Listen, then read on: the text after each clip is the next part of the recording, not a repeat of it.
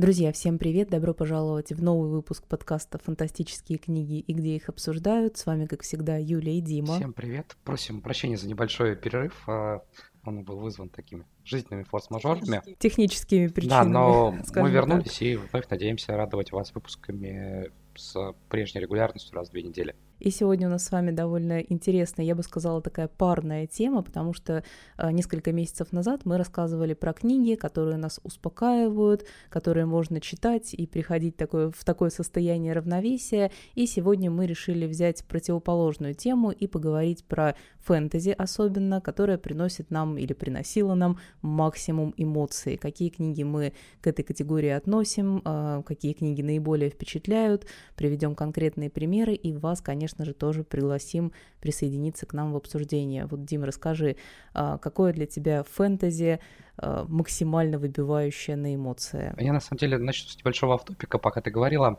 а, мне мысль в голову пришла, почему э, ты на фэнтези подчеркнула так.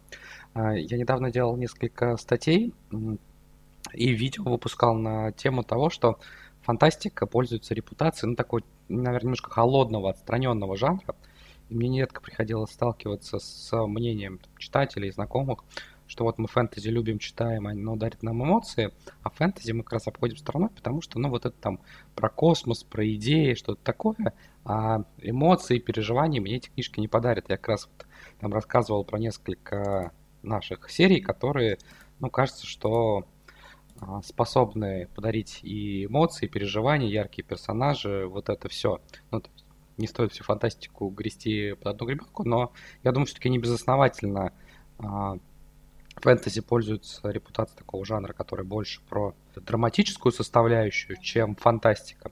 Возвращаясь же к угу. твоему своему вопросу, я бы, наверное, Гай Гаврила Кей отметил. Вот если словосочетание фэнтези, которое пробивает на эмоции, а, мне сказать, то, наверное, это первый автор, который приходит мне в голову. У него персонажи обычно такие, которые совершенно не оставляют равнодушными.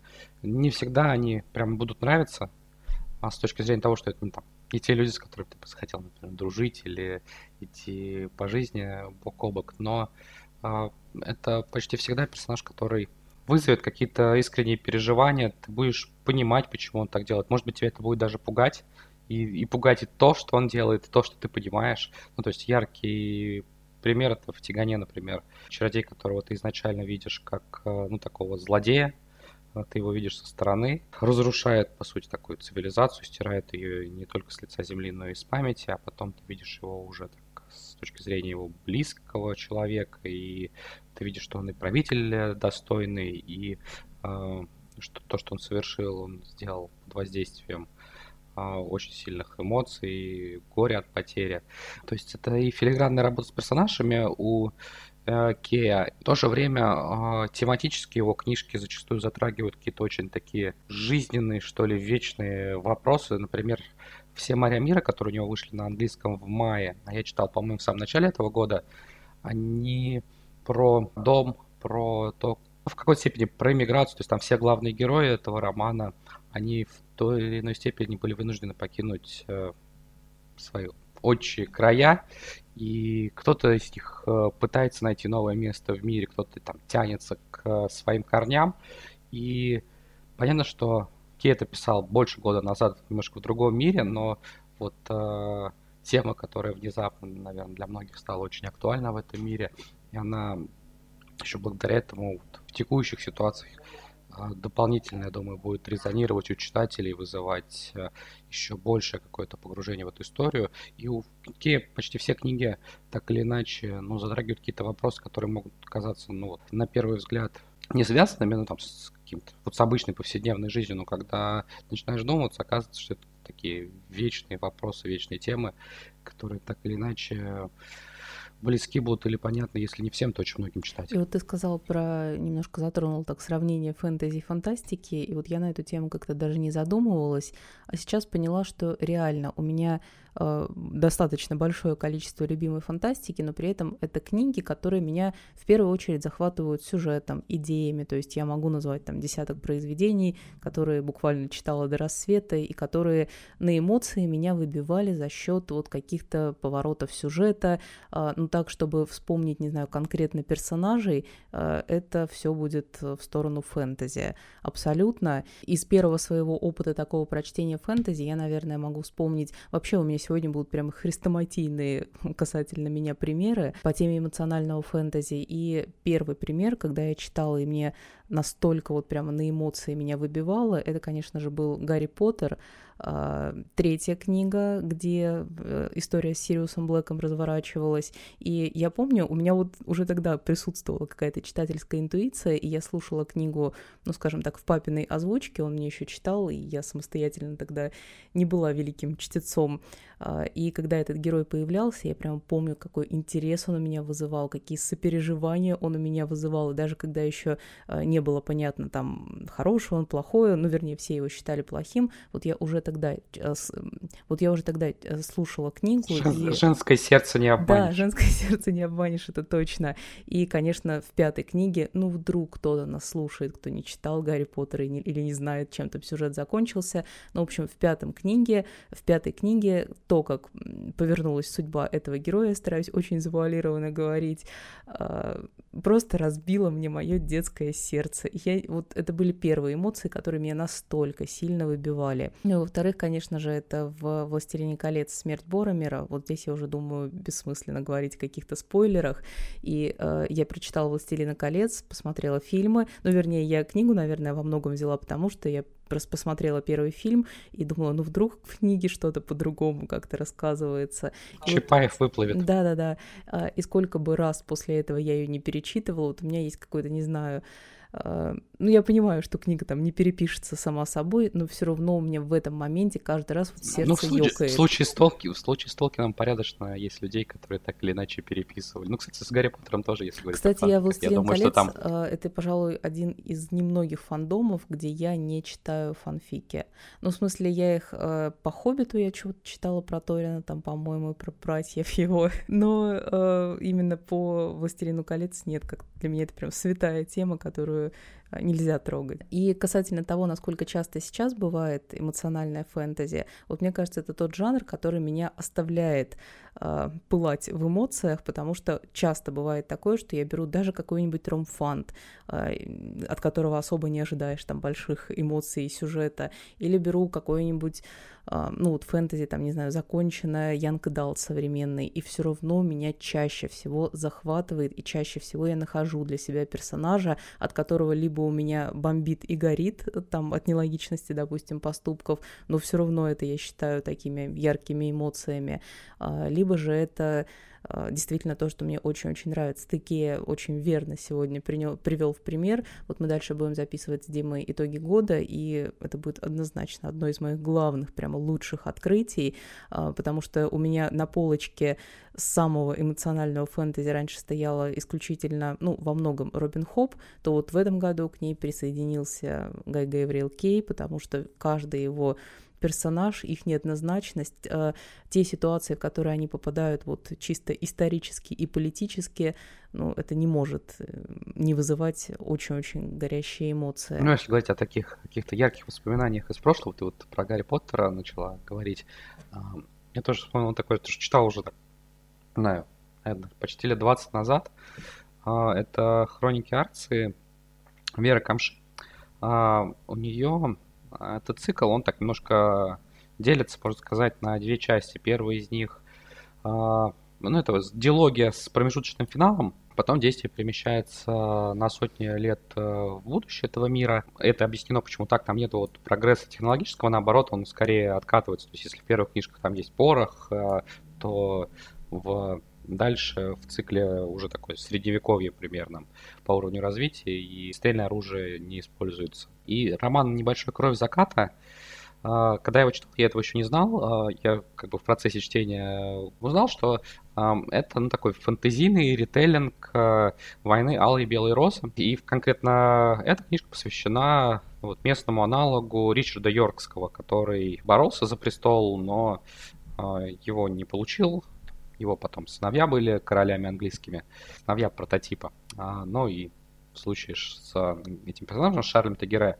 там, в общем, тоже он вступает в борьбу за престол, а, мы видим его семью, его детей, которые еще в большинстве своем очень юные. Ну и поскольку Вера в данном случае достаточно четко следует за реальной историей, то и этот Шарль, и его один из сыновей, и еще там ряд их близких родственников в середине книжки драматически достаточно погибают. Вот а, я читал, ну вот так с отвисшей буквально челюстью, потому что ты видишь там главного героя, который э, вызывает в данном случае ну, почти исключительно положительные эмоции, у которого там, замечательные дети, которые тоже вот, э, тебе нравятся, и а, ну, там, семья, окружение. И вроде как он уже на пороге успеха, достижения своих целей, и тут э, поражение, смерти. Опять же, не то чтобы тут буду про спойлеры особо говорить, потому что, ну, и книжки много лет, и основана на реальных событиях.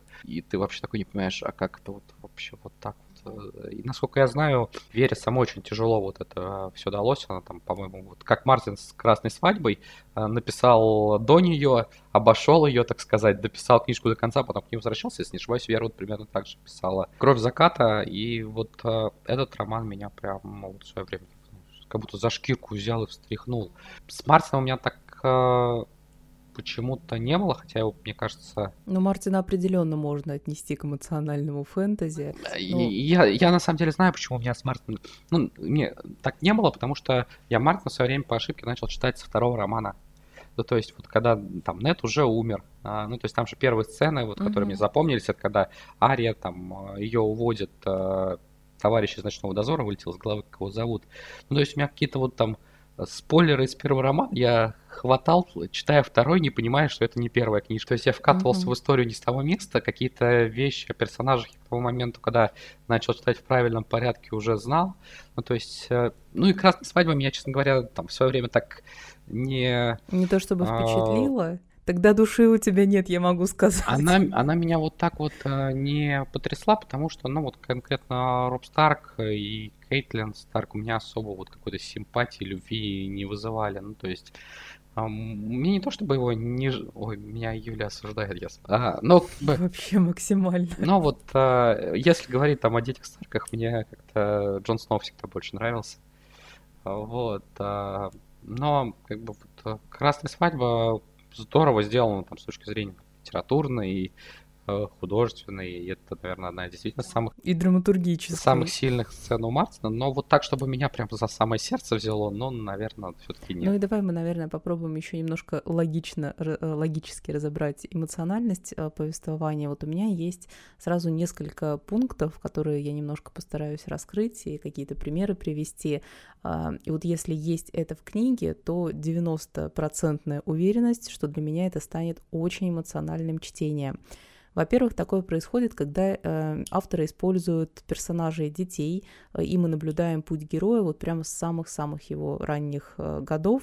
Ну, допустим, я могу привести в пример э, хитрости Лока Ламоры, там, где мы с ребенком знакомимся там чуть ли не с младенчества. И когда я вижу, что вот этот кулечек, там вот этот малыш уже проявляет такой, э, такой талант к воровству, и как он взращивается, и как нелегко ему было расти, вот меня это прямо за сердечко мое берет. Абсолютно то же самое, и, наверное, в еще даже большей степени в цикле Энтони Райана, который «Тень ворона». Там очень интересно вообще начинается история, как бы это история в истории, потому что нам рассказывает ее герой уже взрослый, ну и вспоминает там свое детство, как он стал тем самым великим и прославленным воином, и что его привело в ту печальную точку истории, в которой мы с ним знакомимся. Ну, по сути, он там отправляется на смерть, и явно ему э, нет никакого резона врать или как-то там искажать свою жизнь. И вот там настоящий трэш творился с детьми, как их воспитывали, насколько насколько жестоко, а, насколько а, многое им приходилось э, пережить, и, конечно же, когда ты встречаешь героя уже потом во взрослом возрасте, но это не может не цеплять, ты же помнишь его вот совсем ребенком. Ты со взрослым кем-то встречаешься, если знаком с ним с детства, у тебя, ну, все равно другое немножко отношение к человеку. А, и вот здесь абсолютно то же самое для меня было. Еще один пункт, который абсолютно заставляет меня сопереживать происходящему, это, конечно же, герои со сложной историей. Здесь вот самый-самый яркий пример — это, конечно же, Глокта из Джо Беркромби. А, получаем сегодняшнюю нашу ачивку, но это действительно так, а, потому что персонаж, которому ты изначально можешь вообще не симпатизировать, а, когда ты узнаешь его историю, чем больше ты с ним находишься, ну, ты очень эмоционально к ним привязываешься. Вообще, мне кажется, Джо Беркромби, вот из мастеров темного фэнтези, это действительно один из авторов, который своими персонажами Э, неважно какими, очень умудряется тебя цеплять, причем абсолютно во всех циклах. И еще один пункт, который заставляет меня испытывать эмоции к чтениям, это, конечно же, громкие предательства. Здесь определенная «Игра престолов» прям в фаворе. Вот первая книга, э, ты сказал, что тебя не очень дети Старка, кроме Сноу, да, цепляют. Но вот меня сам... Хотя он, он не такой уж и дети Старка, как показывают ну, ну, спойлеры, да. да. А, ну вот меня сам Нед Старк очень цеплял. И я, а, когда ты к герою уже привязаны, когда ты, а, ну не знаю, его там убили в бою, это одно дело. А когда а, он по собственной доброте душевной, не знаю, и потому что не умеет там ввязываться в дворцовые интриги, пострадал, вот это заставляет меня прямо хотеть наказать всех виновных. Ну, скажем так, вот то, что я рассказывал про сейчас «Кровь заката» и «Веру Камшу», а, у Неда Старка и у Шарля Тагере у них, в общем, один и тот же прототип mm-hmm. Ричард Йорский. Другое дело, что в случае с а, Верой там ну, близкие аналогии, прям очень с точки зрения судьбы. А у Неда Старка он скорее один из прототипов, но тем не менее, вот я насколько знаю, ты Арцу не читал, я думаю, надеюсь, что со временем наберешься, потому что у тебя тоже произведет впечатление. А у тебя какие пункты в... Ну, я могу сказать, что в последние несколько лет, а, конкретно примерно три с половиной, меня гораздо больше сильное впечатление стали производить истории, ну, такие, где про родителей и детей, где с детьми что-то происходит. А, ну, то есть, угу. вот там яркий пример это... Ну, я помню, ты ужасы не можешь читать Ну, я ужасы не очень люблю, но как раз пример хотел из жанра хоррор привести. Это Носферату угу. Джо Хилла, где, соответственно, детей... Я про черный телефон скажешь. Я, я не почитал его как раз а вот а, именно по этой причине. Носферату я все-таки читал, по-моему, еще до того, как стал отцом. А, но вот история про то, как похищают детей, про то, как родители пытаются их найти в данном случае, вот оно, конечно, стало производить впечатление ну, такое гораздо более сильное с точки зрения эмоций, чем былые годы. Ну и э, в целом мне, конечно, с точки зрения переживаний нравится, когда авторы героев э, из огня до полами бросают. Э, ну, то есть тот же Аберкромби, пример, когда вот он любит героев, так сказать, помучить. То есть, в отличие от Мартина, он особо-то не убивает. Ну, то есть, конечно, у него есть смерти, но их не так много. Но вот своих героев подвергнуть каким-нибудь жестоким испытанием, он большой любитель, причем еще в формате, mm-hmm. когда, например, персонаж достигнет того, к чему вроде бы стремился. Ну, то есть, ну, то есть формально можно было бы где-нибудь плашечку такой хэппи-энд, нехороший человек сделать так, что в итоге то, к чему человек стремился, обернется для него ну, разочарованием, болью, потерями. А, ну и немножко примеров из такого максимально эмоционального прочтения. А, я все еще продолжу свою немножко мысль про Гарри Поттера, когда уже сама начала его читать. А, Джан Роллинг э, использовала просто все мои триггеры, которые вот в книгах должны присутствовать, чтобы сделать их максимально эмоциональными. Это и смерть близких героев, которые становятся, к которым ты очень привязываешься, и чьей смерти ты, может, и не ожидаешь. А, это и сложные истории у персонажей, это истории в прошлом, это и несправедливые обвинения, и несправедливые отношения к конкретным персонажам. А, «Властелин колец» на протяжении всего прочтения, и, конечно же, а, Робин Хоп, про который я сегодня уже говорила, опять же, там автор использует и тот прием, когда нас знакомят с персонажем с самых-самых юных лет, и, конечно же, сложная история там тоже присутствует. Что еще хотел сказать по поводу таких приемов? А, это а, когда в история показана с нескольких перспектив, но чаще всего вот из тех примеров, которые мне на вскидку в голову приходят, это вот буквально там две три перспективы, но при этом они стоят по разные стороны баррикад, и когда один из персонажей чего-нибудь добивается, это оборачивается проблемами для других. И ты, получается, на таких э, э, у тебя словно весы такие, пока ты на стороне да, читаешь про одного персонажа такой, там, его поддерживаешь, за него болеешь. А в итоге что-то с ним происходит, а он что-то добивается, переключается перспектива на другого персонажа, ты оказываешься на другой чаше весов, и, и такое где-нибудь там а, все плохо. И ты такой, блин. И ты переживаешь за другого персонажа, который пытается там как-то бороться, карабкаться, mm-hmm из этих проблем как-то выбираться. То есть это, например, Дэвин Мэтсон из uh, таких относительно недавних авторов, у нее там, три персонажа, они вот все, uh, они не, не, не напрямую прям противники друг друга, но uh, они принадлежат к разным культурам, к разным враждующим странам и, там, по крайней мере, до поры невольно их поступки зачастую вот приводят к проблемам других персонажей. А, там еще один такой пример, это автор, которого буквально а, на днях, ну, вернее, на момент выхода подкаста он уже будет анонсирован, Замиль Ахтар, а, автор из а, Дубаев, а, автор фэнтези, у него роман God Metal Gods, а, там, ну, он такой вдохновлен примерно эпохой крестовых, наверное, походов.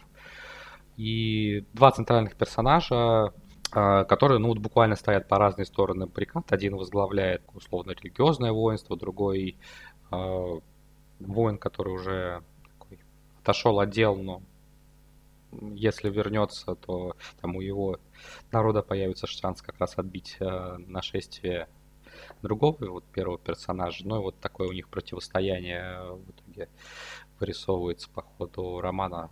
Ну, кстати, Кей, мне кажется, зачастую тоже очень неплохо использует этот прием. То есть он может, например, Э, на какое-то время свести этих персонажей, сделать их там товарищами или друзьями, а потом снова развести по разные стороны баррикад. Вот, и когда у тебя есть там две или три стороны, каждая из которых э, вызывает э, переживания, эмоции, при этом каждая из которых э, может доставить проблему другой и там, вынуждена или старается это сделать, то у тебя получаются такие зачастую эмоциональные американские горки. Но я хотела еще поговорить о том, что э, мы в основном сосредоточились сегодня на, ну, наверное, такой эмоционально положи... с положительным окрасом привязки, то есть на персонаже. Ну да, смер... Ну, смерти нет, персонажей, нет, нет, я, предательство, ну, я имею в виду страдания, вот Но я имею в виду здесь то, что а, ты, наоборот, был привязан к персонажу, ну, не знаю, ты же, ну, убили того, кто тебе очень нравился, там, или предали того, кто тебе очень нравился, или там с детских лет ты наблюдаешь за этим персонажем.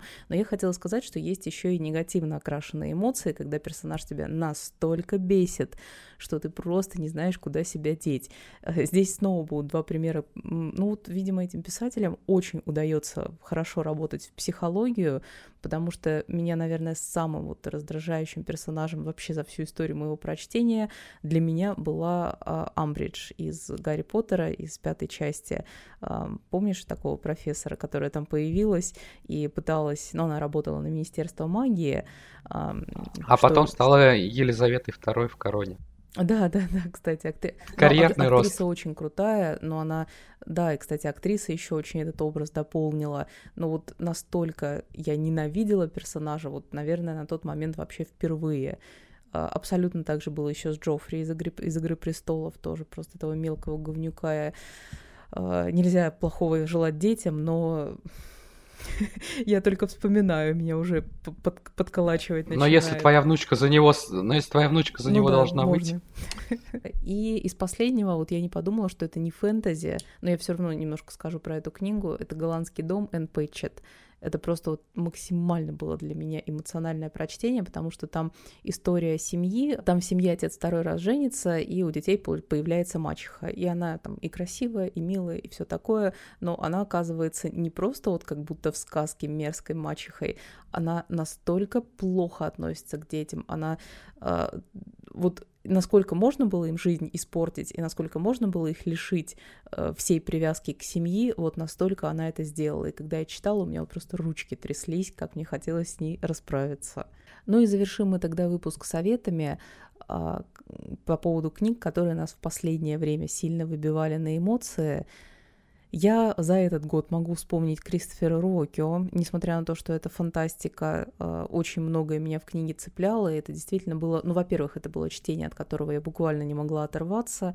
И там практически каждый персонаж, появляясь, э, очень сильно приковывал мое внимание. Рокио готов подписаться, он прекрасен. Я вот с нетерпением жду, а, какая пятая книжка выйдет на следующей неделе. Это как раз вот а, один из тех авторов, там наряду, например, с Аберкромби или э, Верой Камшой для меня вот выходит новая книжка, я все откладываю и читаю их новинку. Вот э, Рокки, вот для меня такой, так, uh-huh. ну или Кей тот же самый.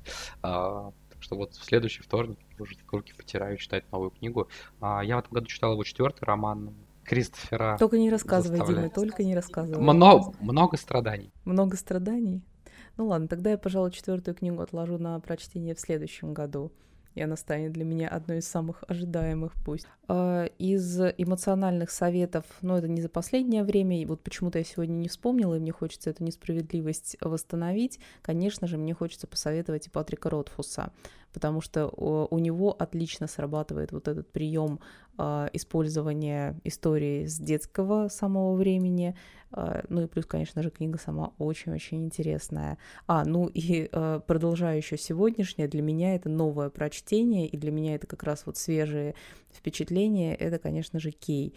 И в большей степени, ну, первый я читала Тигану, и вот ее мне именно хочется порекомендовать. Ну, я уже говорил про все моря мира, ну, тем более, что так совпало, что ну, она как-то очень, эта книга оказывается актуальна для дня сегодняшнего, а вот, а, но я ее читал еще в самом начале года, я собираюсь как раз в ближайшее время перечитать на русском, перевод уже готов. Так что примерно весной мы ее выпустим на русском. А, но еще я бы отметил, я подробнее, наверное, не расскажу в итогах года, роман Sons of Darkness Гурава Маханти, или Муанти, я не уверен, пока произносит точно его фамилию. Это а, индийский автор, будь готов, я тебе прожужу. Уже начал. А, все уши. Это... Ты уже мне начинал заходы кидать про эту книгу. Ин- индийская игра престолов, хотя, ну, по, ну, так она позиционируется, мне больше Беркромби напоминает по духу. Похоже, на мой взгляд, по, на Беркромби по стилю, то есть написано с черным а, юмором, а, обилие сюжетных линий, колоритные персонажи. А, при этом оно напрямую вот не следует за сюжетами индийской мифологии, но а, мотивирует полезть mm-hmm. и узнать. Вот э, я читал и залезал там в Википедию, в статьи читал, а, как бы кто эти персонажи, что с ними происходило. А, там много очень ярких, колоритных персонажей. А, в частности, есть один а, Шакуни, который вызывает ассоциации с Глоктой очень сильный, ну то есть он тоже коллега, который некогда был а, героем, а, который Нравится теперь, у которого теперь а, есть зуб на мир. Ну, то есть поначалу кажется, что это вот просто такой прямой амаш к Аберкромби, тем более, что автор не скрывает, что он а, любит э, Джо, угу. но там путь героев, их судьбы разные. Ну, то есть вот, может быть, отправная точка у них схожая, но вот при том, при всем, что есть вот аналогии у меня с Аберкромби, и там, многие его сравнивают с Мартином, а, и я думаю, что поклонникам этих авторов Маханти понравится, но а, он при этом весьма самобытный. Ну, в силу достаточно редко используемой фэнтези мифологии индийской, он еще такой экзотический, что ли. Для меня очень сильное впечатление mm-hmm. произвел автор. А я очень рад, что мы его купили. Я с большим нетерпением жду его следующий роман. Кстати, тоже будет такой роман, ради которого вот я он выйдет, я отложу все и буду читать а, вторую книгу. Не знаю пока, когда она выйдет на английском, но Маханти очень крутой, и как раз э, вот он из э, тех, кто очень здорово умеет своих персонажей из огня до полами швырять все время, и концовка такая, что ты понимаешь, что это все еще были только цветочки. Нет, впереди самое это жара, жара пойдет дальше. Да. Ну и, друзья, присоединяйтесь к нам, если вы нас слушаете, допустим, ВКонтакте. Обязательно пишите в комментариях, какие книги для вас являются очень эмоциональными. А, может, что-то вы из наших советов поддержите или дополните список. Ну и услышимся с вами, надеюсь, теперь без пропаданий в следующий раз. Пока-пока. Всем пока.